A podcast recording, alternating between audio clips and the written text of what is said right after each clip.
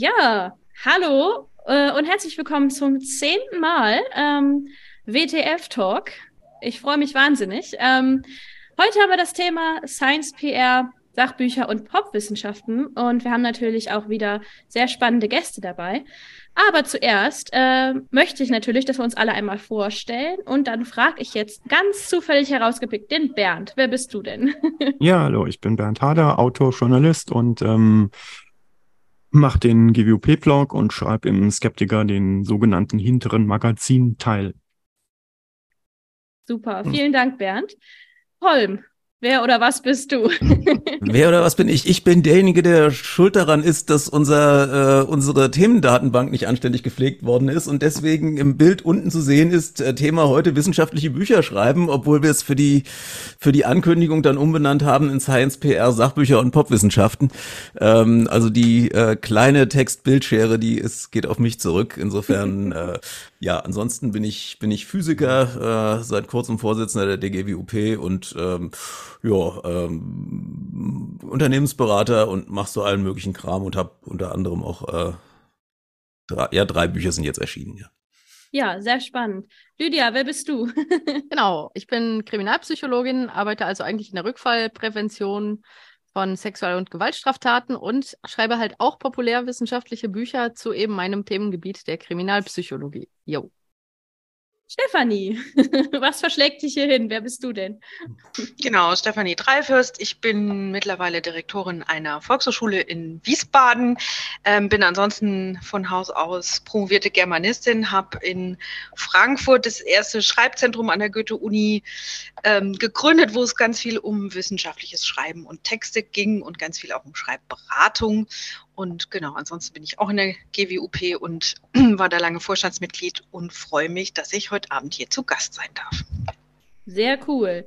Ähm, Gast ist das Stichwort. Florian, wer bist du denn? Hallo, ich bin Florian Eigner. Ich bin auch Physiker äh, und äh, Wissenschaftspublizist, also äh, habe die physikalische Forschung schon vor langer Zeit verlassen und bin dann so in die Wissenschaftskommunikation gegangen, habe journalistische Texte so ziemlich jeder Art geschrieben, von der Kinderseite bis zum Feuilleton und drei Bücher rausgebracht. Ähm, verbringe also meine berufliche Zeit heute in erster Linie schreibend. Das ist sehr, sehr cool. Ähm, ich bin Annika Harrison, ähm, bin auch Teil des European Skeptics Podcast, Beisitzerin in der GWOP im Vorstand. Und ähm, ansonsten bin ich auch noch Mutter. das ist, denke ich, zeitlich so das meiste, was, was äh, bei mir da läuft.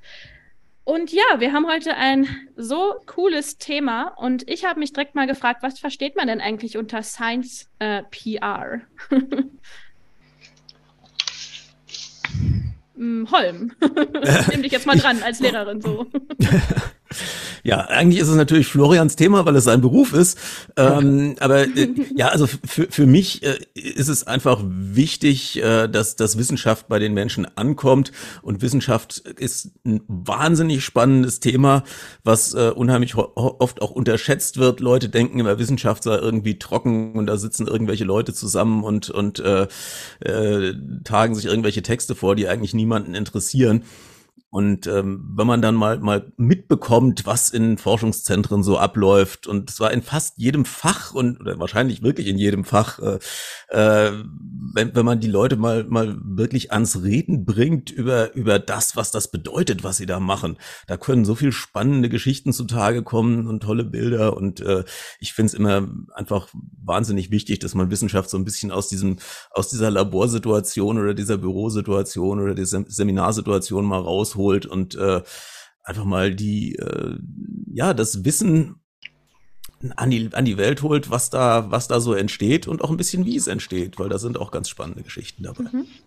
Also es ist das ohne, gleiche ohne, wie, wie ohne den Personenkult, der, der in dem Zusammenhang dann auch gerne, Entschuldigung, Annika, ja. ohne mhm. den Personenkult, der in dem Zusammenhang dann auch gerne mal kultiviert wird, weil das finde ich dann wieder ein, ein, bisschen daneben. Aber total. Ja. Ja, nee, ich wollte eigentlich nur wissen, Begriffsdefinition, ist es auch äh, dann also das gleiche wie Wissenschaftskommunikation? Darf ich da vielleicht kurz äh, Natürlich. äh, einwerfen? Also das ist eine ewig lange Diskussion in der Community. Äh, ich würde sagen, äh, Science PR oder Wissenschafts PR ist ein kleiner Teil der Wissenschaftskommunikation. Es gibt viele Sparten von Wissenschaftskommunikation, das reicht von Fernsehen über Radio bis zu äh, Print und Online und was es auch immer da alles gibt. Und eine Sparte ist eben ähm, Wissenschafts-PR und ich persönlich verstehe darunter eigentlich ähm, Wissenschaftskommunikation, die eben von wissenschaftlichen Institutionen aus betrieben wird. Also irgendein Forschungszentrum oder eine Universität oder äh, so etwas in der Art hat natürlich Interesse dran, sich in der Öffentlichkeit auch gut darzustellen und äh, zu erklären, was die so machen. Und deswegen gibt es dann Leute, das ist auch, äh, mache ich auch für die TU Wien, ähm, die dann eben mit den Wissenschaftlerinnen und Wissenschaftlern dort reden und dann versuchen, das ähm, in möglichst allgemein verständlicher Form äh, zu präsentieren. Jetzt ist die Frage, ist das das gleiche wie Wissenschaftsjournalismus? Ich würde sagen, es ist sehr, sehr ähnlich, aber nicht ganz gleich. Der Punkt ist, dass wenn jetzt ein Forschungsinstitut ähm, eine neue Erkenntnis präsentiert der Öffentlichkeit, dass dann das normalerweise nicht so journalistisch hinterfragt wird, sondern das hat natürlich einen gewissen Effekt von, hey Leute, wir sind cool, wir wollen beweisen, dass wir super sind. Und wenn jetzt zum Beispiel vielleicht dasselbe Experiment andere Leute auch schon fast genauso gut gemacht haben, dann würden Wissenschaftsjournalist sagen, hey Moment, ähm, vergleichen wir das doch mal. Wenn es eine Institution macht, dann ist dieser Schritt des Hinterfragens vielleicht ein bisschen zu viel. Also äh, bösartigerweise könnte man sagen, das geht ein bisschen stärker in Richtung Werbung, aber wir wollen ja nicht bösartig sein, sondern im Wesentlichen haben wir alle das gleiche Ziel, nämlich Wissenschaft äh, an die Öffentlichkeit zu bringen. Ja gut, also da, da, manchmal geht das schon ein bisschen in Richtung Werbung und jetzt muss ich sozusagen meinen meinen Quantenquark-Hut mal wieder aufsetzen. Also äh, das führt natürlich teilweise schon auch dazu, dass merkwürdige äh, Verständnisse von von äh, Physik oder oder sicherlich auch von anderen Disziplinen kommuniziert werden, wenn es zu stark werbemäßig wird und man dann also überall auf einmal Schrödingers Katze rumhüpfen hat oder oder Ey, nix sagen gegen Schrödingers Katze, ja. ja. Ja, jetzt hab, wir hätten den Florian nicht einladen sollen. Ja. Zu spät. Aber es gibt ja da wirklich dann auch zwei Herangehensweisen. Also hätte ich jetzt so vermutet, ähm, zu Wissenschaftskommunikation hin. Also ich meine jetzt von den Menschen her. Und zwar entweder du hast irgendwas Wissenschaftliches studiert und machst dann über deine Forschung Wissenschaftskommunikation, äh, wie Florian das macht. Oder du hast zum Beispiel wie Bernd Journalismus, äh, also bist ein Journalist und beschäftigst dich dann nicht richtig krass mit, mit vielen Themen und kommunizierst das dann so. Habe ich das richtig verstanden, Bernd? Hm. Ja, ich denke, das kann man so sehen. Ja, wobei, ähm,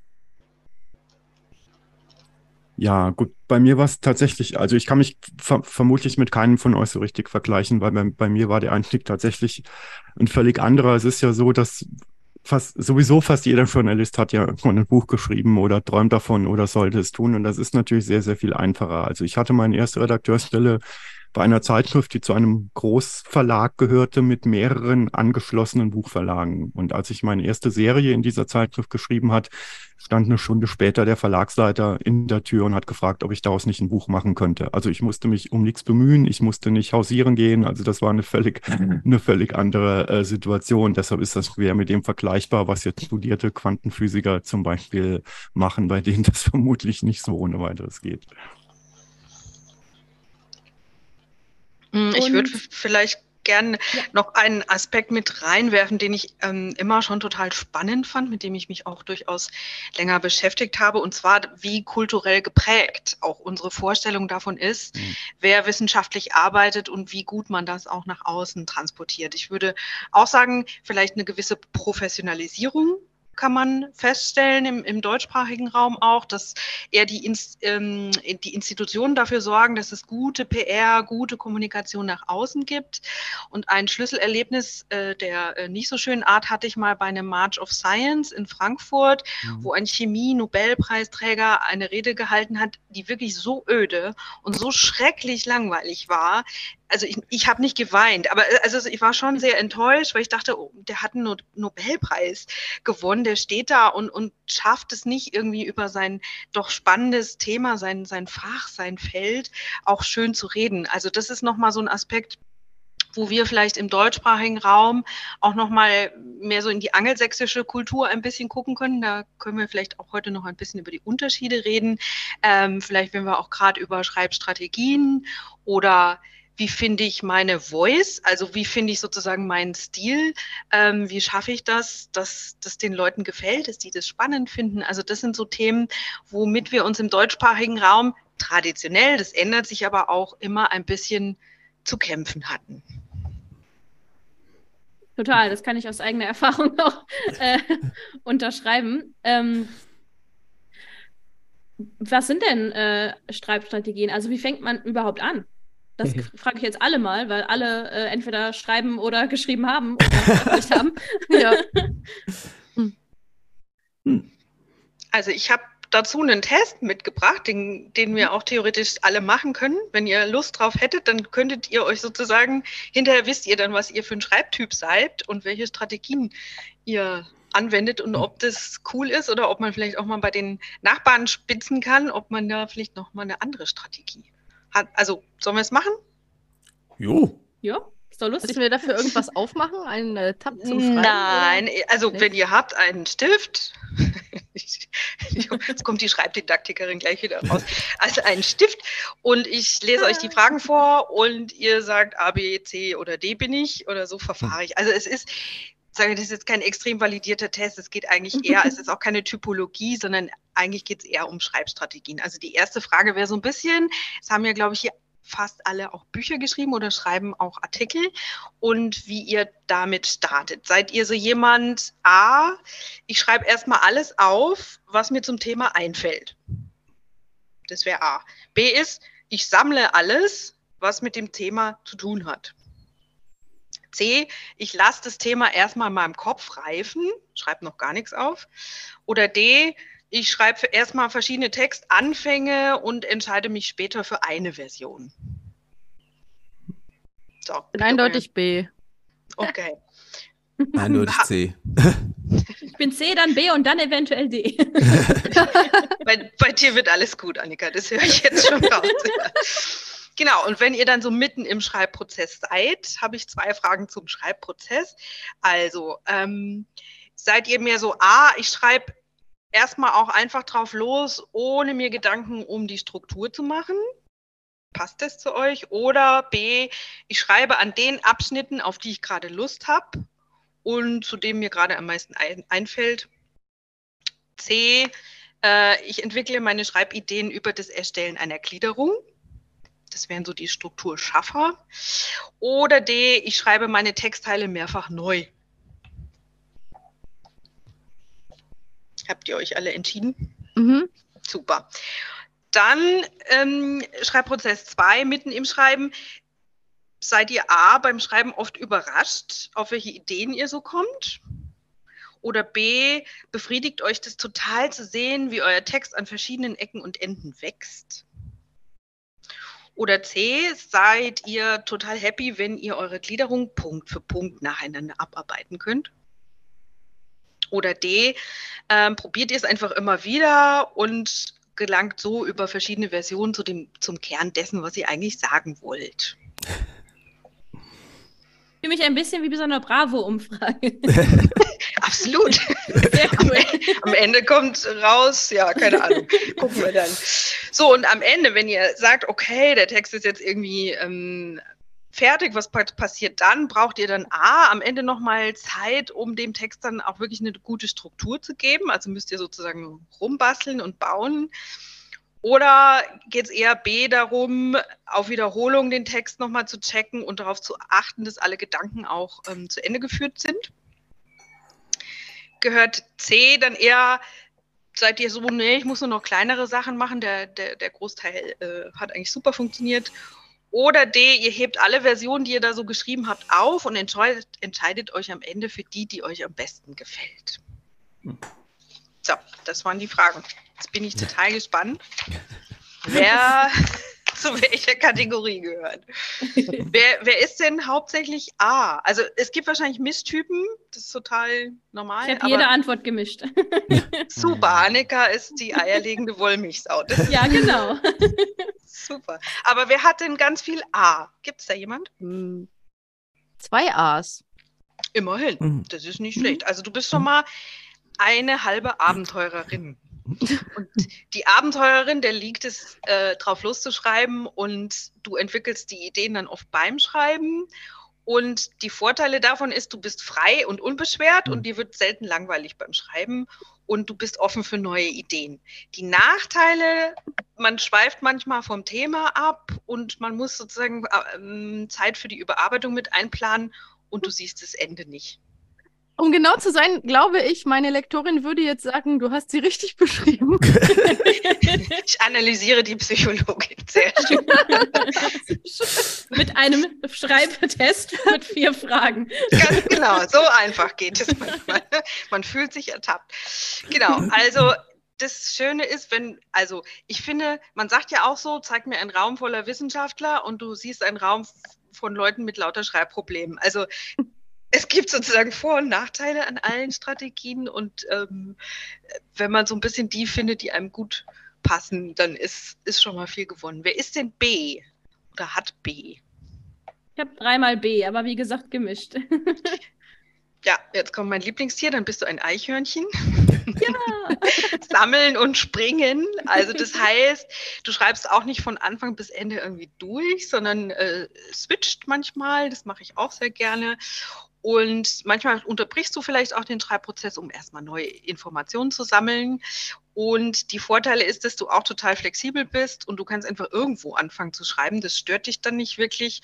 Und du hast dadurch, dass du so kleine Schritte immer machst an verschiedenen Stellen, hast du nicht so eine Angst vor diesem großen, vor dieser großen Aufgabe. Das ist auch toll. Und das heißt, du bist hoffentlich dann auch nicht so perfektionistisch, dass es alles schon super sein muss. So. Nachteil ist, unangenehme Textteile kann man vor sich her schieben. Teilweise unendlich. Man verliert manchmal den Überblick und ähm, das Ende ist auch schwerer absehbar. So, das war B. Wer ist C und damit eine Goldgräberin oder ein Goldgräber? Holm. Ja, also ich meine, wir kennen uns ja schon länger und eigentlich vor allen Dingen hast du mein, das Entstehen meines ersten Buches beobachtet und für mich war es äh, für mich war es äh, vollkommen unvorstellbar, dass man Texte anders schreiben kann als so. Also, Aber wenn man das hier schon mitnimmt, dass es nicht die eine richtige Art gibt, sondern dass Mhm. man die findet, die für einen passt und vielleicht ändert man auch was, wenn man unglücklich ist damit, dann hat man schon viel gewonnen. Also der Goldgräber braucht diese Schatzkarte, der braucht den Plan, an dem er sich festhalten kann und an dem er sich langhangelt und ähm, ist damit auf der Suche nach dem perfekten Text. Das heißt, was bei dir dann gut funktioniert, ist, du hast so eine Übersicht, du kannst anderen Leuten auch gut erklären, was du vorhast, weil das weißt du ja schon. das ist das ist für Verlage ganz gut, wenn man ihnen Ganz vorher genau, die erklären kann, was man das. schreiben will. Und das ist leider auch die Strategie, die man oft an Unis, an Schulen immer so äh, gelehrt bekommt als die einzig wahre. Die funktioniert aber halt nur für ein Viertel der Leute. Also, also man kann den roten Faden auch gut erklären. Ähm, das, die negativen Anteile sind vielleicht, dass man nicht so offen ist für neue Ideen, wenn man merkt, es funktioniert nicht, dass man sich auch so ein bisschen in der Planung verliert und es ähm, zu spät mit dem Schreiben anfängt tatsächlich und dass man sehr lange braucht, bis man handfeste Ergebnisse sieht. Da ist fühlt sich was gesehen. Dran, ja. Ich bin Ja, so ich- happy. Ich, Ja. ich, ich bin da auch zu Hause in Du dieser bist ein Ecke. Goldgräber. Ja, siehst du, ich therapiere euch alle. Alles gut. Ähm, haben wir denn ein, einen, eine D-Person? Haben wir jemanden, der viel D angekreuzt hat? Ich habe auch drei Ds, aber wie Bitte. gesagt gemischt. Ne? Also, das sind sehr interessante ähm, Schreibertypen. Zehn Kämpferinnen, zehn Kämpfer, wo man mehrmals Anlauf nimmt, um auf den Punkt zu kommen. Ähm, das Schöne daran ist, dass man so unbeschwert ist, weil man genau weiß, die Version, an der ich jetzt gerade schreibe, das ist nicht die Endversion. Ne? Und dass man das Schreiben zum Denken nutzt. Also da, daher kommt auch dieser schöne Satz, woher soll ich wissen, was ich denke, wenn ich es noch nicht hingeschrieben habe. Ne? Für die passt es total. Und in der Endversion hat man wahrscheinlich eine, die dann super auf den Punkt ist. Das vielleicht ein bisschen Schwierige an der Strategie ist, dass man sich von total viel Text verabschieden muss. Das fällt manchen Menschen total schwer. Ähm, die Schreibarbeit ist relativ aufwendig und anstrengend und man kann auch leicht den Überblick verlieren, wenn zu viele Versionen ähm, von dem Text da sind. So, das war der Schreibtypentest. Ähm, was ich vielleicht einfach so mitgebe, ich habe in meiner Laufzeit als, als Schreibberaterin, ich habe ja meistens Doktorandinnen und Doktoranden betreut, die witzigsten, interessantesten unterschiedlichen Schreibstrategien kennengelernt und weiß einfach, es gibt nicht die eine richtige. So, das, wenn man das mitnimmt, ist schon mal, wäre ich glücklich.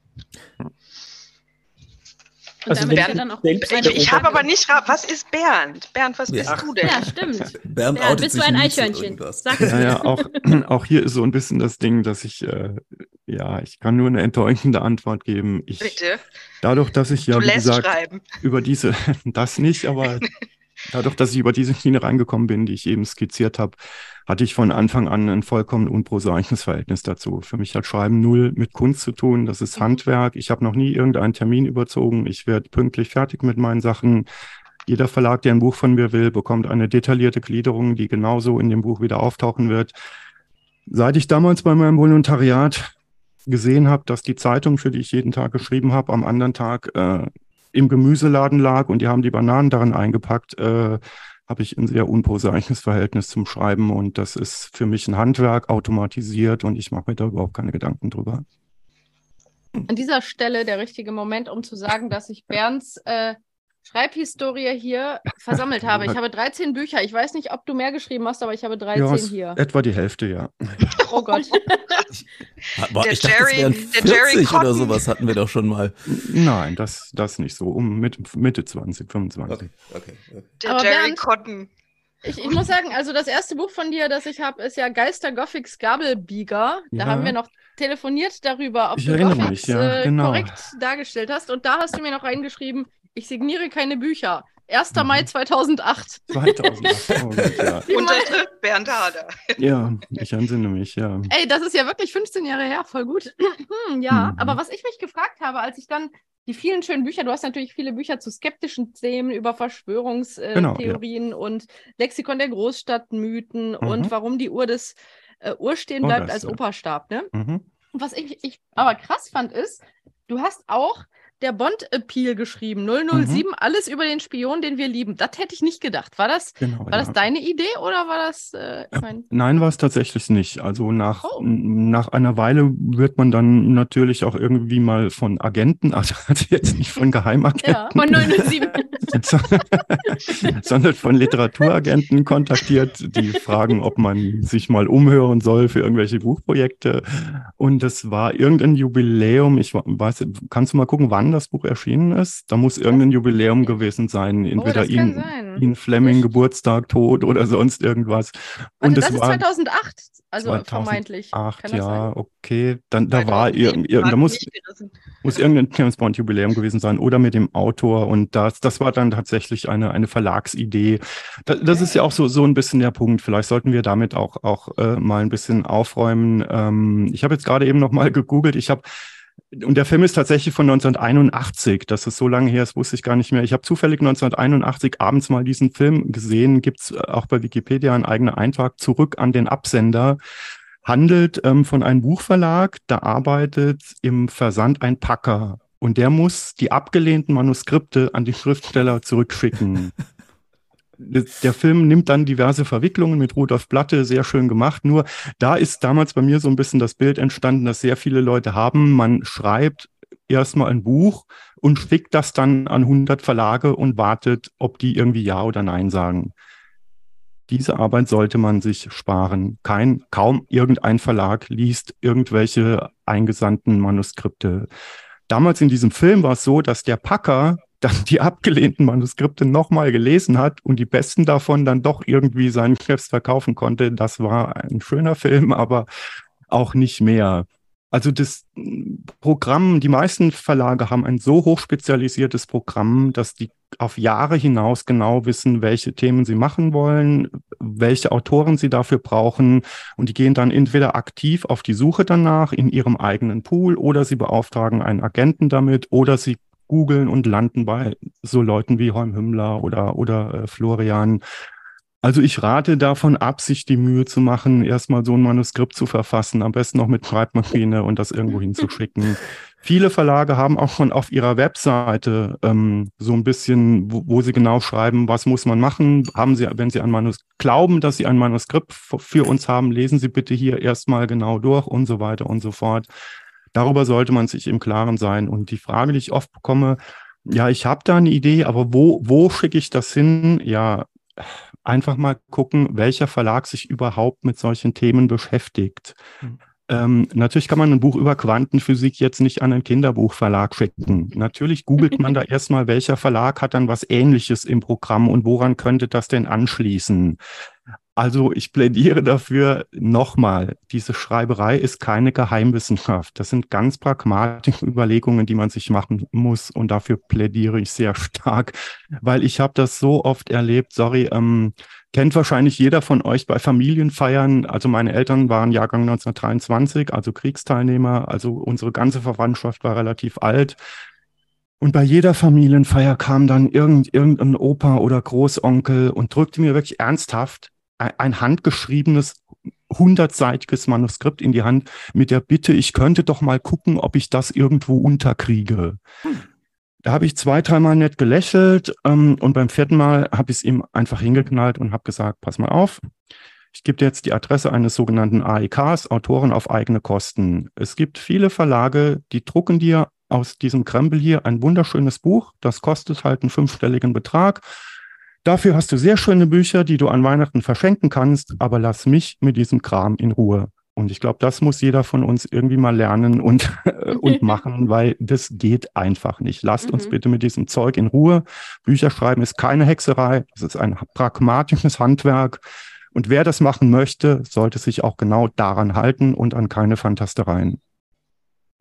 Das ist eine, ein sehr gutes Statement. ähm, das wäre nämlich ja. jetzt tatsächlich Oh. Der Ton ist gerade ausgefallen. Oh nein, ich konnte ja alles hören. okay. Okay. Okay. Aha. Gut, dann. Wir können uns hören, glaube ich. Also, wir, okay. wir, wir, wir sind jetzt gerade ja, wir sind jetzt, wir waren, wir, Entschuldigung, wir waren eben gerade nicht sicher, äh, ob ihr uns hören könnt, aber äh, nach dem Reinhören äh, habe ich den Eindruck, äh, ihr, ihr könnt uns hören. Insofern machen wir einfach mal weiter. Alles gut, genau. Ja, also Self-Publishing, das Klassische gibt's da dann nicht, wie man das jetzt äh, bei Romanen zum Beispiel mittlerweile kennt, richtig? Du kannst, halt natürlich auch, du kannst natürlich auch Sachbücher self-publishen. Aber es ist äh, wahrscheinlich nicht so ein Markt, also, oder? Da gibt's über die, über die ganz großen äh, ähm, Anbieter, ähm, gibt's da auch entsprechende Angebote. Ich muss gerade mal meinen Akku irgendwie rein, irgendwo reinstecken. Also, äh, also die, die Möglichkeit gibt es natürlich dann, äh, und das, äh, es gibt inzwischen auch, auch äh, ein, paar, ein paar Leute, die darüber eine, eine ganz ordentliche Reichweite bekommen haben. Also das, äh, wenn man halt damit eine Lücke abdeckt, die keiner der Verlage abdeckt und auch das, die Möglichkeit hat, das selbst entsprechend zu promoten, Ansonsten gibt's gerade bei den Sachbuchverlagen ja durchaus auch die, die Möglichkeit, ja, auf keinen Fall würde ich ein Buch schreiben, bevor ich einen, äh, jemanden habe, der es druckt.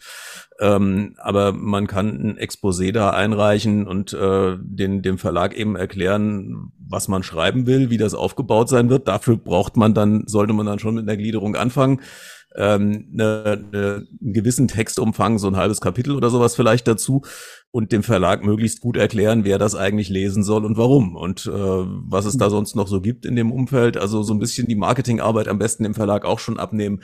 Dann äh, hat man ganz gute Aussichten, äh, zumindest mal eine vernünftige Antwort davon zu bekommen, äh, ob das bei denen reinpasst oder nicht. Und, mhm. äh, ja. und vom Schreiben her ist das vergleichbar mit ähm, zum Beispiel, ich habe jetzt das Beispiel Staatsarbeit oder Hausarbeit. Also ist natürlich ein anderer Rahmen, klar. Aber ist es vergleichbar, Stefanie, oder auch gerne Florian oder alle anderen? Mm, also, was ich äh, spannend finde an unserem Thema heute, ist, dass es ja auch eigentlich unausgesprochen ein bisschen um Zielpublikum geht. Ne? Also es gibt mhm. einfach es macht einen riesigen Unterschied, ob ich meine zum Beispiel wissenschaftliche Forschung versuche, einem nicht so wissenschaftlich, also kein Fachkollegin sozusagen zu vermitteln, sondern einer mhm. breiteren Öffentlichkeit oder ja, die Popwissenschaft, ähm, genau. Genau. Mhm. Und ähm, sich, und das ist eine Phase im, in der Schreibbiografie, von der wir gerne mhm. sprechen, ist, wenn wir sagen, ähm, in der Phase, wo ich sozusagen mich da so rantaste und lerne, gut zu schreiben, bis, bis ich so das Gefühl habe, ich kann das jetzt so einigermaßen, das nennen wir eher schreiberzentriertes Schreiben. Und irgendwann, wenn mir auffällt, ah, ich habe ja ein Publikum oder ich möchte da jemanden erreichen, ähm, dann sprechen wir eher vom leserzentrierten Schreiben. Und das ist eigentlich der Punkt, an den man kommen muss.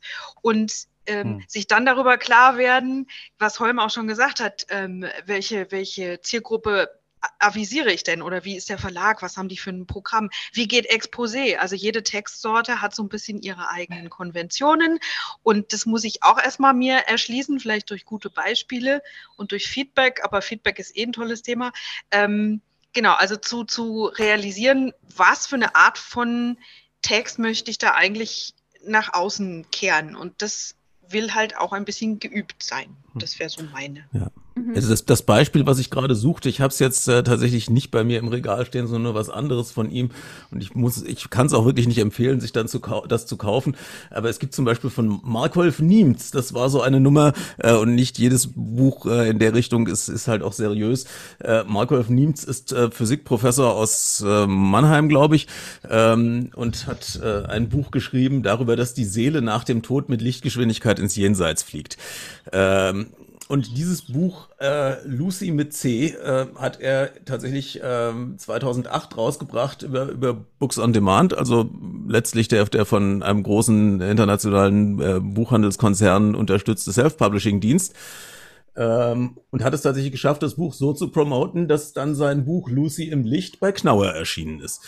Also das ähm, das, das, wo er dann den gleichen Blödsinn eigentlich nochmal verzapft hat. Also das, äh, das gibt's halt dann auch. Ähm, aber da muss man halt dann wirklich auch schon gut im Selbstvermarkten sein. Man muss allerdings auch sagen, ähm, wenn man in der Sachbuchsparte der, der großen äh, äh, Wissenschafts- und Lehrbuchverlage ist, dann ist das mit dem, ist das jetzt auch nicht so, dass die unbedingt die große, das, die große Vermarktungstrommel anwerfen, wenn man dann ein Buch da geschrieben hat. Also das äh, die sind teilweise sehr gut darin, einen zu fördern, wenn man ein Buch schreibt, aber das dann zu verkaufen, ist dann vielleicht auch, äh, für, die, für die ist das dann schön zu sagen, wir haben auch Sachbücher. Ja. Komm.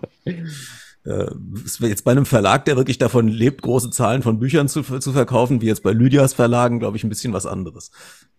Ja, das ist sicherlich so. Ich war ja direkt dann in den ähm, in der Sachbuchsparte von Bastei Lübbe und äh, das kam übrigens dadurch, dass ich äh, für ein anderes Buch, ähm, da bin ich eher zufällig reingeraten, sollte ich Beiträge schreiben. Das endete damit, dass ich 219 von 399 Seiten, also mehr als die Hälfte, geschrieben habe. Und dann hat irgendwer, der äh, meinen Part gelesen hat, also meine Teile, das sind verschiedene Textteile, dann gesagt, oh, das ist so interessant, ähm, möchtest du ein Buch schreiben? Aber das war auch dann so gesehen natürlich ähm, ziemlich cool. Also ich hatte vorher mhm. nicht darüber nachgedacht, proaktiv irgendwo irgendwas einzureichen, aber das Angebot habe ich dann natürlich angenommen und so hat sich Sehr das cool. dann weiterentwielt. Ich habe da ja, auch noch mir, direkt eine Frage an. Oh nee, Frau Florian erst. Ach so, nein, ich bin flexibel. Nein, bei mir, bei mir war es auch so, dass ich nicht äh, mich auf die Suche nach einem Verlag begeben habe, sondern dass äh, der Verlag bei mir angeklopft hat. Also ich habe zuerst halt so äh, klassische journalistische Texte geschrieben äh, also das Kurzformat sozusagen und wurde dann gefragt, ob ich nicht in diesem Stil quasi ähm, ein Buch schreiben möchte und habe dann mhm. mit dem Verlag gemeinsam eigentlich das, äh, die Buchidee erst entwickelt bei meinem ersten Buch. Muss aber auch sagen, und das führt jetzt vielleicht ein bisschen zurück zu den Schreibtypen, die wir vorhin angesprochen haben, dass es bei mir äh, zwei völlig unterschiedliche Dinge sind. Also für mich ist das Schreiben von Zeitungsartikeln beispielsweise etwas völlig anderes als das Schreiben von Büchern. Ähm, was natürlich auch damit zusammenhängt, dass äh, das Schreiben von kurzen Texten ich mittlerweile so gewohnt bin, dass irgendwie sich mein Hirn drauf ausgerichtet hat. Und wenn ich äh, weiß, ich habe da einen Text zu schreiben in der Länge von vier bis 5.000 Zeichen, das ist so eine typische äh, Zeitungsartikellänge, dann setze ich mich hin und klopfe das in den Computer rein und am Ende ist das halt vier oder 5.000 Zeichen lang. Äh, das, das ist ein Automatismus. Bei Büchern ist es viel, viel schwieriger. Äh, und das ist für mich schon eine richtig große Herausforderung. Ich äh, bin da eben, wie vorhin gesagt, am ersten Typ C, das heißt, ich brauche Struktur. Und ich fange wirklich dann bei Büchern an, ähm, ein Inhaltsverzeichnis zu schreiben. Das, das ist der Beginn und das brauche ich auch. Äh, das brauche ich bei kürzeren Texten nicht. Da rattert irgendwann mein Hirn da automatisch los, aber bei Büchern finde ich das wichtig. Und ich muss euch sagen, äh, es ist mir auch als Leser bei Büchern extrem wichtig, dass es eine gute Struktur hat. Ich ärgere mich furchtbar über Bücher, von denen ich das Gefühl habe, da hat jetzt jemand seine Ideen einfach darunter gelassen und sich keine großen Gedanken gemacht, in welcher Reihenfolge. Äh, und äh, es ist leider so, mir fällt das auf, wenn ich so im Buchladen stehe vor den äh, Philosophieregalen. Und dann sind das so 700 Seiten Bücher, die dann irgendwie Titel tragen wie Fragmente über oder äh, Annäherungen an. Dann ist es irgendwie schon so, dass von vornherein zugegebener über Struktur habe ich mir keine Gedanken gemacht. Und das kann ich nicht lesen, so etwas. Wir sagen da immer, also wenn dein Text im Grunde nur eine Art chronologisches Abbild deines Gedankenprozesses oder deines persönlichen Erkenntnisprozesses ist, dann ist scheiße. Also man muss einfach dann, das sind dann sozusagen die entweder Eichhörnchen oder Abenteurer, die dann hinterher sich nicht mehr hingesetzt haben und vielleicht durch ein tolles Lektorat genaues Feedback ähm, einfach nochmal das überarbeitet haben und dann eher sozusagen eine, eine, gute Argumentation da reingebracht haben, was in geisteswissenschaftlich orientierten Texten, aber auch in naturwissenschaftlichen ähm, ja eigentlich wichtig ist. Wie, wie präsentiere ich da eigentlich meine Gedanken? Ne? Und wenn dann kein als Self-Publishing hat halt den Nachteil, da ist kein Lektorat und da ist das keine Freundin. Naja, genau, aber wer macht das schon? Also da ist keine Freundin, die sagt, du, ich verstehe gar nicht, wie du hier von Punkt A auf B kommst. Da fehlt irgendwie was. Vielleicht sollten wir klären, was ein Lektorat eigentlich tut. Hm. Oh ja. Weil es gibt ja viele Leute, die das mit Korrektorat verwechseln und glauben, das sind die Leute, die nach Tippfehlern suchen. Das stimmt ja nicht. Mhm. Gut, das hast du natürlich bei einem guten Verlag dann auch noch. Ja. Aber, aber ähm, also un unterschiedlich, also bei, bei den beiden Verlagen, wo ich meine Bücher gemacht habe, die na, nennen die sich Programmplaner. Das sind eigentlich die wichtigeren Personen, äh, weil die fangen eigentlich mit der Idee des für, fürs Buch an und und äh, begleiten einen so lange, bis das Manuskript fertig ist und dann zum ins Korrektorat geht. Also das äh, das, äh, das ist, kann, kann extrem wichtig sein, wenn ich mich an, an, an Quantenquark erinnere. Das hätte ich äh, ohne Begleitung des Verlags äh, nicht so hingekriegt äh, und ohne dass da beim Verlag jemand war, die tatsächlich in Quantenfeldtheorien promoviert hatte und äh, sich eigentlich mit dem Thema besser auskannte als ich und mir dann immer gesagt hat, das können sie aber so nicht schreiben. Also ich glaube, es ist recht unterschiedlich, welche Rolle ein Lektorat einnimmt beim Buchschreiben. Aber so in der Regel sind das schon Leute, die eine sehr, sehr wichtige Rolle spielen können bei der Entstehung eines Buchs. Also Leute, mit denen man sich dann als Autor auch austauscht und an denen man Ideen ausprobiert und diskutiert. Und Lektoren können natürlich dann auch beim fertigen Manuskript auch noch recht drastisch eingreifen und sagen, okay, das müssen wir jetzt noch um 20 Prozent kürzen. Das kann passieren.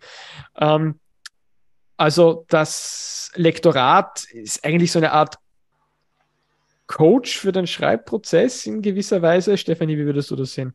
Entschlackung.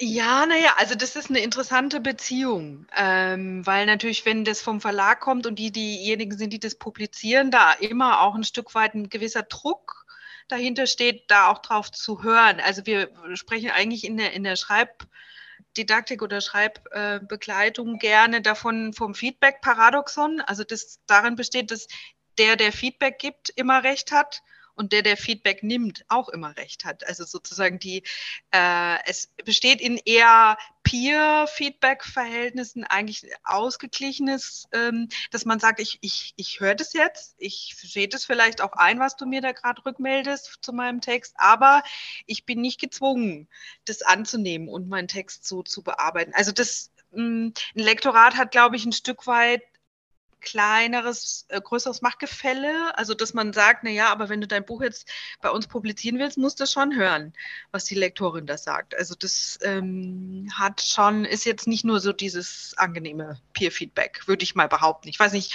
Holm, hat die dir Druck gemacht manchmal auch oder war die da sehr streng? Nö, das jetzt, das jetzt weniger, aber, aber sehr, sehr kompetent. Also sie wirklich sehr sachkompetent im Thema drin. Das habe ich dann bei, also bei einem, beim, beim, beim anderen Verlag durchaus auch so erlebt, dass die gesagt haben, nö, schreiben Sie erstmal, äh, geben Sie uns das Manuskript ab, wenn es fertig ist und wir gucken dann mal drüber.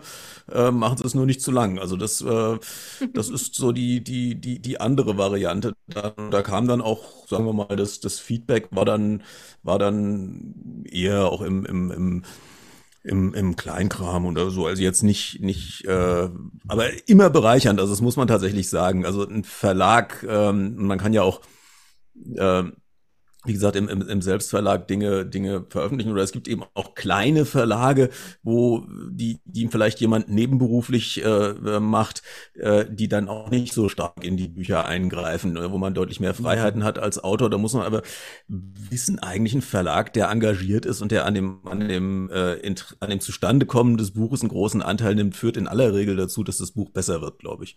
Hm. Dann direkt also, auch noch eine Frage mhm. an alle. Und zwar, ich kenne das von ähm, Hausarbeiten oder so, die ich schreiben musste noch, dass ich selber manchmal dann irgendwann gedacht habe, so, oh, boah, gern, das ist jetzt super langweilig. äh, wie hält man da die Spannung? Also zum Beispiel Lydias Bücher habe ich manchmal einfach nachts weitergelesen, äh, weil sie so spannend waren. Ähm, aber auch bei allen anderen, wie hält man, wie hält man die Spannung bei, ja. bei wissenschaftlichen Themen oder auch insgesamt in den Texten? Ja, jetzt müssen Holm und ich sagen, durch gute Strukturierung gleich zu Beginn. Auch das. genau. Ja, ich glaube tatsächlich viel mehr als das ist es bei mir jedenfalls nicht. Also ich habe äh, meistens habe ich in meinen Büchern so, ein, so, so diese diese Entwicklung drin, dass es eigentlich nach hinten hin immer schlimmer wird. Äh, weil äh, man, man das klingt dem, ominös. Mit dem Wissenschaftlichen anfängt, um erstmal zu erklären, was was ist das eigentlich? Und wenn die Leute das durchgehalten haben, dann kommen sie hinterher dann äh, zu, äh, zu den Flacherdlern und zu den äh, ähm, zu den Leuten, die die äh, Unternehmensberatung äh, mit äh, machen, indem sie die Quanten fühlen oder sowas. Also das, äh, äh, also jetzt nicht die Füße, sondern die, die Quantenteilchen irgendwie oder mit irgendwelchen Rosenquarzantennen. Also das, ähm, ja, also ich, ich glaube, bei mir ist das wirklich so ein Abgleiten in den Kaninchenbau, was ich ganz gerne mache, was äh, ja. Also bei mir hat, ist es einfach brutal harte Arbeit. Ich äh, bin jemand, der äh, sehr, sehr viel noch an Text arbeitet. Ähm, also wenn ich mal die erste Version geschrieben habe, äh, heißt das nicht, dass das viel mit dem zu tun hat, was am Schluss abgegeben wird. Und mir ist es immer am allerwichtigsten, dass äh, meine Texte, ob es mir jetzt gelingt oder nicht, weiß ich nicht, ähm, dass meine Texte extrem flüssig und leicht zu lesen sind. Und äh, das heißt, ich gehe ich, ich, ich kämpfe ganz viel mit Sprache, äh, versuche mit großem Aufwand sperrige Formulierungen rauszunehmen, äh, Absätze neue zu schreiben, wenn ich das Gefühl habe, die fließen noch nicht so richtig. Da bin ich bei Büchern auch viel pedantischer als bei kürzeren Texten, was ein Problem ist, weil beim Buch, das lang ist, naturgemäß dauert das dann noch viel länger, wenn man gerade dort pedantisch ist. Ähm, aber ich mag das auch als Leser nicht. Also bei mir ist es oft so, es ist total nützlich. Äh, ich weiß nicht, ob das ein guter Tipp für andere ist, aber ich bin für mich selbst drauf gekommen. Es ist total nützlich, wenn ich übermüdet meine eigenen Texte lese. Also das ist oft so, wenn ich zum Schreiben schon zu müde bin, ich arbeite viel nachts, dann sage ich, okay, ich schreibe jetzt nichts mehr, aber ich lese das letzte Kapitel nochmal. Und dann in dieser in diesem Zustand, wo ich nicht mehr so top konzentriert bin, merke ich nämlich die Stellen, an denen ich selbst beim Lesen meiner eigenen Texte die Konzentration verliere und abgeworfen hm. werde. Dann direkt den Highlighter raus. dann muss ich dort nochmal ansetzen und äh, neu schreiben. Da spüre ich dann so richtig diese Punkte, wo man als Leser abgeworfen wird und die müssen dann nochmal zurechtpoliert werden. Also ein toller Tipp ist eigentlich auch A, dass man sich seine Texte selber vorliest, laut, man ist dann auch automatisch langsamer. Oder man gibt es halt wirklich zu einem in dem, in der, in der Überarbeitungsphase aus der Hand. Also wenn man jemanden hat, eine Person, der man traut, ähm, weil Menschen sind ja sehr empfindlich, auch was die eigenen Texte angeht. Also man muss der Person schon vertrauen, ähm, dass die einmal Rückmeldung gibt und dass man sich dabei auch wünscht, worauf man gerne Rückmeldung hätte. Also nicht Kommafehler oder Rechtschreibung, sondern eben verstehst du, was ich hier sagen will? Ist es ansprechend oder wenn nicht, äh, woran liegt es? Also das ist halt ein tatsächlich, wenn man Schreiben mit dem Lernen eines Musikinstruments vergleicht, braucht man wahnsinnig viel Übungsstunden und Etüden, irgendwie so Übungs, kleinere Übungsstücke, viel Feedback. Man hat meistens eine Lehrerperson, die einem da irgendwie Tipps gibt, manchmal auch schlechte. Mm. Also, dass man einfach sich den Blick von außen holt oder wie Florian es simuliert durch übermüdet sein, eigentlich man gar nicht man selbst ist und dann den Text ganz anders liest. Ja. Ich gehe gerade mal mein Licht anmachen, entschuldige mich kurz. Lydia, wie hältst du denn die Spannung? Das ist eine gute Frage, habe ich mich auch gerade gefragt, da ich ja eher so drauf losschreibe. Ähm, ich könnte nicht sagen, dass ich da jemals irgendwie stilistisch irgendwie versucht hätte, mir irgendwelche Kniffe anzueignen, aber vielleicht habe ich auch Glück mit dem Thema. Also klar, viele Menschen interessieren sich ja für Psychologie allgemein und für die Psychologie von Straftaten im Speziellen. Und vielleicht habe ich auch Riesenglück damit, dass das Thema an sich natürlich schon ein gewisses Interesse weckt. Und ich muss aber sagen, dass ich eigentlich immer auch relevante wissenschaftliche Teile mit eingebaut habe. Aber die sind dann irgendwo eingebettet in so anschauliche Fallbeispiele. Und ich hoffe dann immer, dass man dann diese ganze Wissenschaftstheorie, die ich immer mit auch äh, drin habe in den Büchern, dass man die dann aber mit den Anwendungsbeispielen verknüpft. Also ich mache immer ein Beispiel, da kommt schon ein bisschen Theorie rein, dann kommt nochmal ungefähr in der Mitte so ein größerer Wissenschaftsteil. Da hat man aber auch schon Beispiele gehört, wo man dann die Beispiele mit dem Wissenschaftsteil verknüpfen kann. Und dann gibt es noch mehr Beispiele, wo man dann die Theorie nochmal vertiefen kann. Ich hoffe, dass das so aufgeht, aber ich habe mir das nie bewusst sozusagen angeeignet, sondern ich habe es so geschrieben und hatte den Eindruck, das passt und scheint zu passen. Ich weiß nicht, Annika, ist das bei dir ungefähr so angekommen? Ja. okay. Cool. Ich glaube, uns und, und vielen anderen hat es gepasst, ja. Mhm. Sehr cool. Eignen sich denn ähm, alle wissenschaftlichen Felder für Popwissenschaften oder für, für Bücher darüber? Oder gibt es Wissenschaften, wo ihr sagen würdet, da kann man echt keine Bücher drüber schreiben? Es gibt schon Themen, bei denen einfach unglaublich viel Vorwissen notwendig ist, um zu verstehen, warum das jetzt cool ist. Und das ist halt ein bisschen frustrierend, wenn man schon mal äh, die Hälfte des Umfangs, den man eigentlich schreiben will, dazu braucht, um Leser überhaupt mal dorthin zu führen, wo das Neue, wo die spannende Idee jetzt beginnt. Und das ist in der Mathematik zum Beispiel oft so. Ähm, nicht immer, es gibt auch ganz viel tolle populärwissenschaftliche Mathematikliteratur, aber die suchen dann eben gezielt nach Anwendungen, nach Themen, wo es klappt. Aber wenn man jetzt zum Beispiel äh, wenn jetzt zum Beispiel die Fields-Medaille vergeben wird, das ist die größte Auszeichnung, die es in der Mathematik gibt, dann haben ganz viele Wissenschaftsjournalistinnen und Wissenschaftsjournalisten in der ganzen Welt immer riesengroße Panik, äh, weil da kommt dann irgendwie ein Thema, äh, wo man nicht mal die Fachvokabeln jemals gehört hat, die bei der Bezeichnung des Themas vorkommen. Und das soll man dann in einem halbseitigen Text erklären oder so. Das ist relativ aussichtslos. Ähm, also es gibt schon Themen, wo es schwieriger ist und äh, Themen, wo es einfacher ist. Ja, wenn jetzt ein neues Dinosaurier-Skelett gefunden wird, das lässt sich immer relativ einfach erklären. Selbstläufer. Also ich fand es total spannend. Ich habe mich ja sehr lange auch auf internationalen Konferenzen rumgetrieben, wo es ganz viel um Schreiben, Wissenschaftskommunikation, Schreibforschung auch ging. Und da wurde ich manchmal angesprochen und die Leute haben gesagt, warum schreibt ihr denn so komisch im deutschsprachigen Raum? Und ich so, ja, was mhm. meint ihr denn? Und dann mein haben Mann die gesagt, auch immer. ja, ja, das siehst du. Und dann hab ich, haben die immer gesagt, na ja, bei euch geht es immer um die Idee, um den Inhalt. Und ihr macht euch überhaupt keine Gedanken um die Form. Also wie bringe ich meiner Leserschaft jetzt eigentlich meinen Punkt, mein Thema auf eine angenehme Art ähm, nahe? Und das war der Punkt, wo wir am Anfang, wo ich gesagt habe, es ist so kulturell geprägt auch, wie man Wissenschaftsthemen verpackt.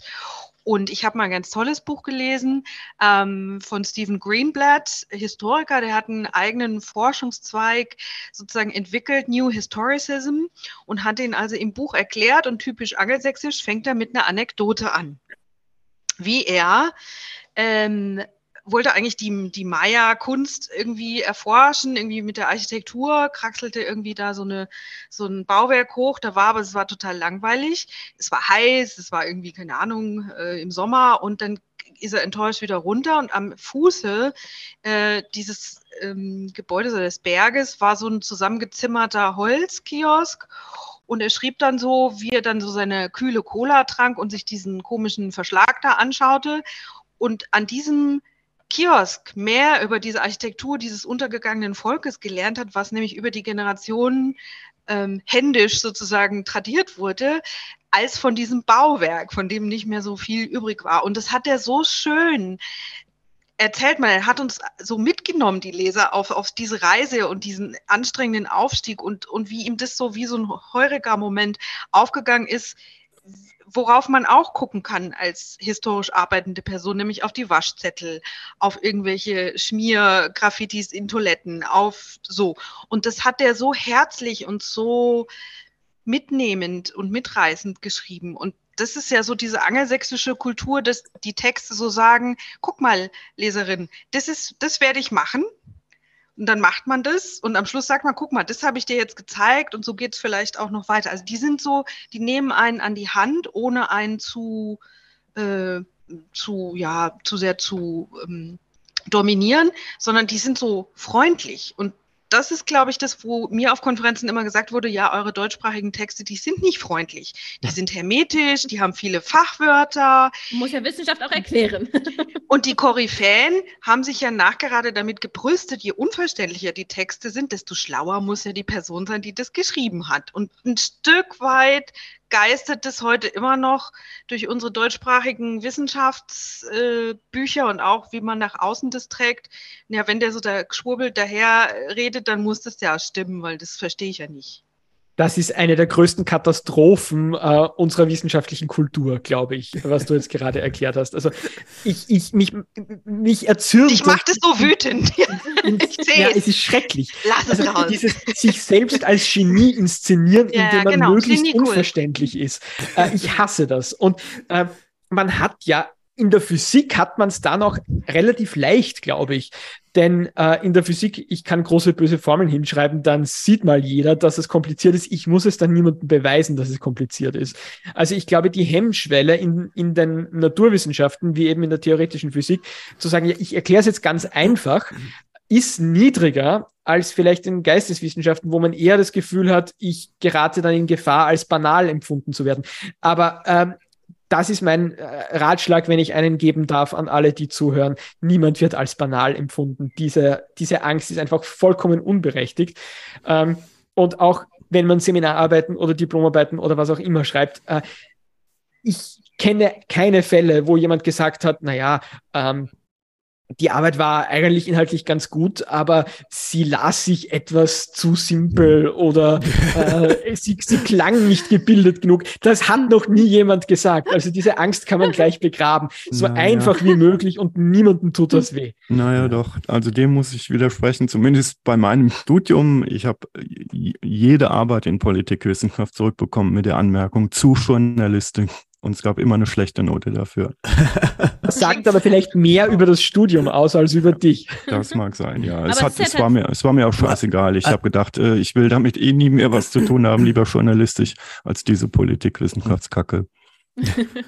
Es wird Ja, ja, äh, tatsächlich teilweise belächelt, ne? Also das, da lese ich dann sowas wie, ja, ja, der macht ja nur Populärwissenschaft. Mhm, mhm. Hm, Ganz genau. okay. Es hat schon ein gewisses Stigma, so nach dem Motto, also es hat viel mit Neid, glaube ich, auch zu tun. Also wenn eine Kollegin oder ein Kollege populärwissenschaftlich erfolgreiche Bücher publiziert, ist es fast wie ein Makel in der Fachcommunity, was natürlich auch vollkommen lächerlich ist und leicht durchschaubar, aber das muss man schon, außer man ist sozusagen so groß geworden in seinem Fach, ähm, dass man das hinten anstellen kann.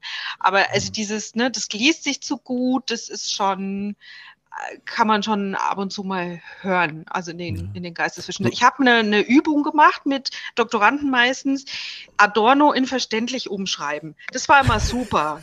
Das hat total Spaß gemacht. Und das hast du in Frankfurt an der Uni gemacht und das Ja. ist toleriert worden. Frankfurter Schule verständlich 2.0. Und Also erstmal Frankfurter Schule. erstmal diesen ja, wie soll man sagen, also diese Ehrfurcht aufzubrechen, dass man sagt, also wenn es nicht verständlich ist, ist es nicht gut. Dann ist es, da ist was verkehrt und man muss es innen verständlich umschreiben. Und die Satzaussage war dann oft runterzubrechen auf, auf zumindest, sagen wir mal, Sätze, die man irgendwie verstehen konnte. Und wenn man nach dem Prinzip schreibt, das immer ganz gut funktioniert, pro Satz ein Gedanke, pro Absatz ein Thema, sind Texte schon mal leichter verständlich. Also ne, nicht jeder muss sich mit Adorno messen, darum geht es auch nicht, aber es geht darum zu zeigen, ähm, traut euch ran, hm. Sachverhalte anders aufzubereiten, als ihr das vielleicht so vorgekaut bekommt in eurem Fach, ob das jetzt Politik ist oder hm. Philosophie. Ja, ich glaube, ich glaube, das ist aber auch in, in, in den Naturwissenschaften. Du bist halt dann teilweise auch in, in Bereichen drin, wo du, wenn du nicht verständlich schreibst, äh, deine potenzielle Leserschaft irgendwie von 50 auf 5 reduzierst. Und äh, da ist dann der Anreiz, äh, dir ein bisschen Mühe zu geben, dann doch irgendwo schon da, weil für, wenn, wenn du am Ende nur noch für deinen Prof schreibst, ist es irgendwie auch doof, ja.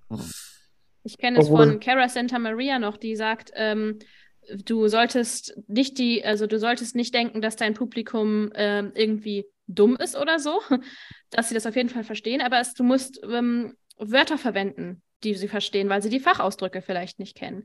Und hier wäre die Frage, ist das ein größeres Problem, das kam aus, kommt aus dem Chat, ähm, das Publikum zu überfordern oder zu unterfordern? also ich glaube, in den allermeisten Fällen die Gefahr, das Publikum zu überfordern, ist viel, viel größer, als es zu unterfordern. Ähm, das glaubt man vielleicht anfangs nicht unbedingt, aber wenn, wenn du in einem Thema drin bist, wenn man wirklich über sein eigenes Forschungsthema schreibt, kann man sein Publikum eigentlich nicht unterfordern, weil dann ist man relativ schnell an einem Punkt, wo potenzielle Leser nichts, äh, also die, die, die, die sind davon noch dann so weit weg, äh, das, das geht eigentlich fast nicht, die zu unterfordern. Also Mhm. Außerdem ist es doch immer auch schön, wenn man etwas erklärt bekommt, was man schon weiß. Also ich mag das eigentlich. Wenn ich als Leser, als Leser oder als Zuseher äh, bei einer Fernsehdoku oder was auch immer äh, das Gefühl habe, okay, das weiß ich schon alles, aber es wird mir jetzt kompakt und vielleicht auf neue Weise nochmal präsentiert. Ich freue mich. Ich freue mich, dass es mir erzählt wird. Ich freue mich außerdem, dass ich selbst so schlau bin und das schon weiß. Also äh, es ist doppelte mhm. Freude und äh, tut niemandem weh. Manchmal bin ich ein bisschen neidisch, wenn es jemand besser erklärt hat, als ich es erklärt hätte. Ja, das kann passieren, das ist ärgerlich. Ja. Das ist so was, also ich äh, will nicht unflätig werden, aber wenn man den anderen etwas neidet, was irgendwie schöner ist oder ne, so, also es ist so Buch, Buchneid vielleicht, ja. ja. Klar, man hätte selbst gern ein tolles Buch geschrieben oder freut sich dann irgendwie. Aber zum Beispiel finde ich bei Lydia, wenn ich deine Bücher lese, finde ich immer, die, ähm, dass ich hinterher die Illusion habe, ich habe jetzt sowas verstanden, was ich, also das klingt dann so gut verständlich, dass man hinterher sich fragt, ja, warum habe ich das vorher denn schon nicht gewusst? Also, und das finde ich, das ist ja die hohe Schule. Also, ich finde, du hast auch Passagen, wo man denkt, oh, das ist jetzt wirklich mhm. kompliziert oder das ist ein ganz schön harter Fall, aber du schaffst es, das so auszudrücken, dass man hinterher denkt, ja, total schlüssig. Und mhm. also das muss man ja erstmal hinkriegen. Und das finde ich, äh, wenn man als Leserinnen oder als Leser das Gefühl hat, ich habe wirklich was verstanden, ich nehme was mit und das hat mir irgendwie was gegeben, das ist doch toll. Kriegst du so oh, Rückmeldungen das, auch? Mein Gott, das ist so eine liebe Rückmeldung. Ähm, ich kriege die schon gelegentlich, auch natürlich, äh, wenn Menschen irgendwie E-Mails schreiben, die ich dann zwar nicht direkt bekomme, aber die mein Management bekommt oder auch bei Vorträgen. Das freut mich immer total. Manchmal sagen die Leute auch, sie haben meine Perspektive, warum es wichtig ist, äh, zu erforschen, was zu Verbrechen führt. Oder auch, dass es halt nicht so einfach ist, wie ich vorher dachte, verändert. Das finde ich immer ganz toll, wenn die echt sagen, äh, sie können jetzt eine andere Perspektive einnehmen, eine differenziertere Perspektive auf auch so ein sehr emotional besetztes Gebiet. Das finde ich immer ganz großartig. Und deswegen äh, danke ich natürlich einem Schicksal, an das ich nicht glaube, aber was auch immer für diese Gabe, so sehe ich das, weil wenn ein paar Menschen dadurch sowohl was lernen, als auch vielleicht sogar differenzierter die Welt sehen, ist das natürlich so das Schönste, was, ähm, ja, was man als Rückmeldung wahrscheinlich bekommen kann. Und eine Sache, die ich ganz cool finde, ist, meine ganzen äh, Kolleginnen und Kollegen, die lesen auch meine Bücher, also zumindest die, mit denen ich arbeite, weil ich denen auch oft ähm, die Frage gestellt habe, so wie die das finden, ob die das auch inhaltlich gut finden, so und ich will auch ehrliche Rückmeldungen. Und die, mit denen ich seit vielen Jahren am engsten zusammenarbeite, die haben schon auf jeden Fall auch das ein oder andere Buch von mir mal gelesen und sagen auch, dass ich unseren Berufszweig und die Wissenschaft, die dahinter steht, gut den allgemeinen äh, Menschen, die also gar nichts damit zu tun haben, vermitteln mhm. kann, so dass sie das mhm. manchmal sogar Leuten, die sie kennen, weiterempfehlen. Und das ist immer das Allercoolste natürlich, wenn die Leute, die wirklich vom Fach sind und die auch denselben Job machen wie ich, wenn die dann sagen, ja, das ist empfehlenswert, dann ist das natürlich eh das 9 Plus Ultra so. ja. Aber danke nochmal für die mega Rückmeldung. Ja, ich, ich habe ja noch ein, ein, eine Frage, habe ich sozusagen in den anderen schon im Vorgespräch angedroht. Ich würde gerne mal wissen, ähm, weil mir so ein bisschen die Frage durch den Kopf ging, so nach dem Motto, ja, äh, animieren wir jetzt Leute dazu, Wissenschaftsbücher zu schreiben und äh, gibt's gibt's nicht eigentlich schon alles und so? Welche welche äh, Wissenschafts welches Wissenschaftsbuch äh, würdet ihr denn gerne noch lesen? Also bei mir kann ich es mal vorweg schicken, wäre das tatsächlich was, wo mal so ein bisschen beschrieben wird, was eigentlich in diesen großen Forschungszentren so passiert. Wie lebt man da? Äh, was, was laufen da für Leute rum? Was machen die für Forschung? Und, und äh, eben nicht nur in, dem Sinne, dass man, dass man halt eine, äh, eine, einen PR-Text von äh, vom, vom CERN oder sowas hat, sondern wirklich einfach mal so ein bisschen auch, auch das kritisch und wie ist das in so einem, in so einem Wissenschaftsbunker irgendwie für drei Monate äh, zu sein und, und äh, weit weg von zu Hause und, äh, und dann äh, da drei Monate jeden Tag vorm Rechner zu sitzen. Also, Coole Idee, gefällt mir. Würde ich auch lesen. ja. Hm.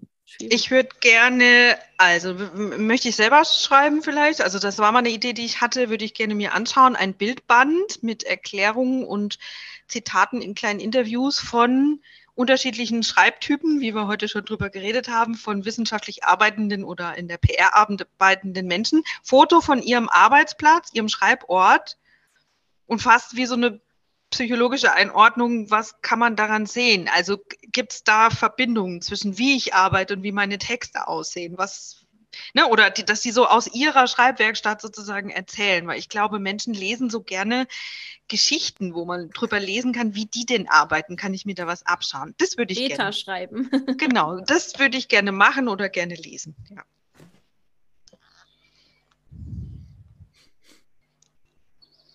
Kann auch gerne weitermachen. Äh, ja, bitte. Ich habe nämlich auch gedacht, äh, mhm.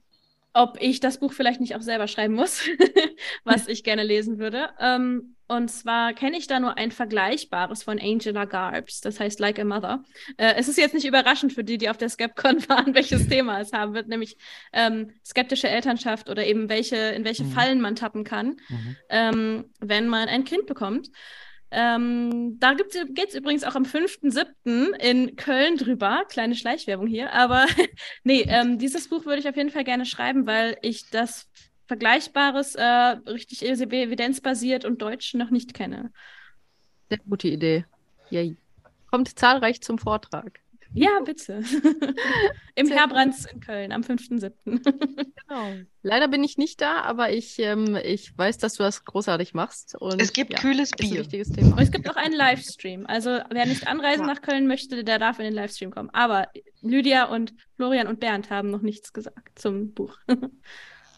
Naja, ich habe ja seit äh, das letzte Buch, das äh, Holm und Lydia eben hochgehalten ist ja von 2018 und ich bin da in der Tat ein, bisschen ernüchtert. Also ich, ich, mir ist im Moment das Bloggen wesentlich lieber und würde ich tatsächlich auch jedem anderen ähm, erstmal raten. Also wenn man ein gesteigertes Mitteilungsbedürfnis hat, finde ich im Moment das tatsächlich die bessere Lösung. Und zwar auch und gerade äh, für Fachwissenschaftler, denn das, was Stefanie eben gesagt hat, ist völlig richtig. Das berichten ja auch so Leute wie wie Florian Freistetter, dass sie von ihrem Prof zum Teil da also massive äh, Hindernisse in den Weg gelegt bekommen haben, wenn jemand versucht zu bloggen oder seine Erkenntnisse zu veröffentlichen, weil die das alles total blöd fanden.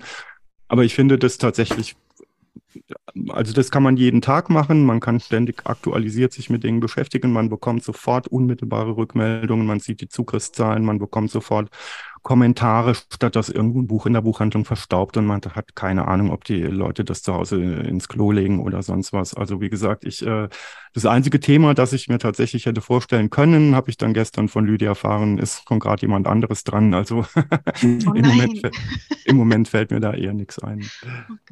Ich glaube, das ist schon ein wichtiger Punkt. Es muss nicht immer ein Buch sein. Also äh, ich habe drei Bücher geschrieben, das war jeweils äh, mörderisch furchtbar und gleichzeitig großartig. Ähm, also ich finde das gut, ich mache das gerne, ich werde das auch wahrscheinlich wieder machen, aber es ist Geschmackssache, man kann das wollen oder auch nicht. Und es ist äh, eine kürzere Form um nichts schlechter, sondern im Gegenteil oft wirkmächtiger. Und die Texte von mir, die am äh, meisten gelesen wurden, sind sicher nicht die Bücher, sondern ähm, mhm. irgendwelche kürzeren Artikeln. Also man kann da auch mehr Wind machen, oft würde ich sagen. Mhm. Ähm, ich will mir jetzt eigentlich gar kein Buch wünschen, auch deswegen, weil ich noch so einen Stapel an ungelesenen Büchern habe. Und wenn ich mir jetzt zusätzliche Bücher wünsche, die irgendjemand schreiben möge, dann triggert mich das nur. Äh, und wenn ich ein Buch wirklich haben will, dann schreibe ich das wahrscheinlich selber. Also schauen wir mal, was die Zukunft bringt. Oh, wow. Schreib's cool. doch einfach selbst. Genau. Schreib's dir selbst. Und Lydia. Ich, ich, ich habe echt überlegt so, weil tatsächlich der Punkt mit sehr viele Bücher, die noch zu lesen sind, den kenne ich auch. Aber dafür kann ich jederzeit, wenn ich was nachschlage, um über irgendwas zu schreiben oder zu referieren, immer meine kleine Privatbibliothek konsultieren zu den Themen, die ich spannend finde. Das ist ganz cool. Ähm, aber tatsächlich äh, habe ich schon sehr lange einen Wunsch, nämlich ich würde mir wünschen, dass es mehr Forschung gäbe, also harte Daten auch zu den Unterschieden zwischen gefährlichem und einvernehmlichem sexuellen Sadismus. Da habe ich nämlich dann aus den sozusagen Restdaten meiner Diplomarbeit, habe ich damals so ein Modell vorgeschlagen und ich habe gedacht, wäre doch cool, wenn da mal Menschen jetzt mehr Daten generieren und, und ich habe immer gedacht, so ja, in 10 bis 20 Jahren, da kann ich dann endlich nicht nur eine Studie, sondern wirklich vielleicht sogar eine umfassende Publikation zu dem Thema lesen. Und jetzt denke ich so, ist seither nicht so viel passiert, leider. Sehr traurig. Ähm, von daher, wenn da mal mehr Forschung betrieben würde und das irgendwann in einem coolen Buch dann irgendwann zusammengefasst würde, das wäre cool. Vielleicht erlebe ich das noch. Ja, musst Würde du doch machen, lesen. Lydia. Nein, ich hoffe immer, dass die junge Generation sich da mal äh, dran setzt. So, ne? oh, jetzt fangen wir schon an, von der jungen Generation zu reden. ja, ja. Ich arbeite ja eher praktisch, aber vielleicht gibt es ja Leute, die im Forschungsbereich jetzt mal so richtig motiviert sind und sagen, genau, dazu gibt es so wenig Daten, das machen wir jetzt mal. Das äh, hoffe ich sehr. Wäre cool. Nein, das ist also mein Wunsch zum Ende der Sendung. Ein frommer Wunsch. jo. jo. Damit sind wir dann auch so ziemlich am Ende der Sendung angekommen und äh, Annika spielte mir gerade den Ball rüber. äh, äh, sagst du was zum Ende der Sendung und vor allen Dingen zur nächsten Sendung? Äh, in zwei Wochen, am 3.7., ähm, haben wir einen spannenden Gast. Ich sag noch keinen Namen dazu, aber das ist jemand, der uns äh, sehr schön was erzählen kann über Verschwörungsglauben und äh, darüber, wie es ist, an, an seltsame Verschwörungen zu glauben. Ähm, nur der zweite Gast, den ich für das Thema gerne gehabt hätte, äh, hat mir leider abgesagt und der Alternativgast hat sich nicht zurückgemeldet. Insofern äh, wissen wir jetzt im Moment noch nicht so ganz genau, worüber wir mit dieser Person reden, weil wir gerne noch eine zweite Person dazu hätten. Das ähm, ist momentan so der, der, der schwebende Punkt. Also es wird in irgendeiner Weise um Verschwörungsglauben Glauben und äh, mhm. einen, einen Verschwörungsmythos oder zwei Verschwörungsmythen gehen. Und ähm, ja, ich freue mich sehr drauf, äh, naheliegenderweise bei dem Thema. Und Yay. ansonsten bedanke ich mich bei, bei Florian und Stefanie, dass sie heute bei uns waren und äh, viel Leben in die Bude gebracht haben hier. Sehr gerne. Und, äh, My pleasure. Ja, wünsche euch allen noch einen schönen Abend und äh, wir sehen uns in zwei Wochen. Tschüss. Tschüss. Tschüss.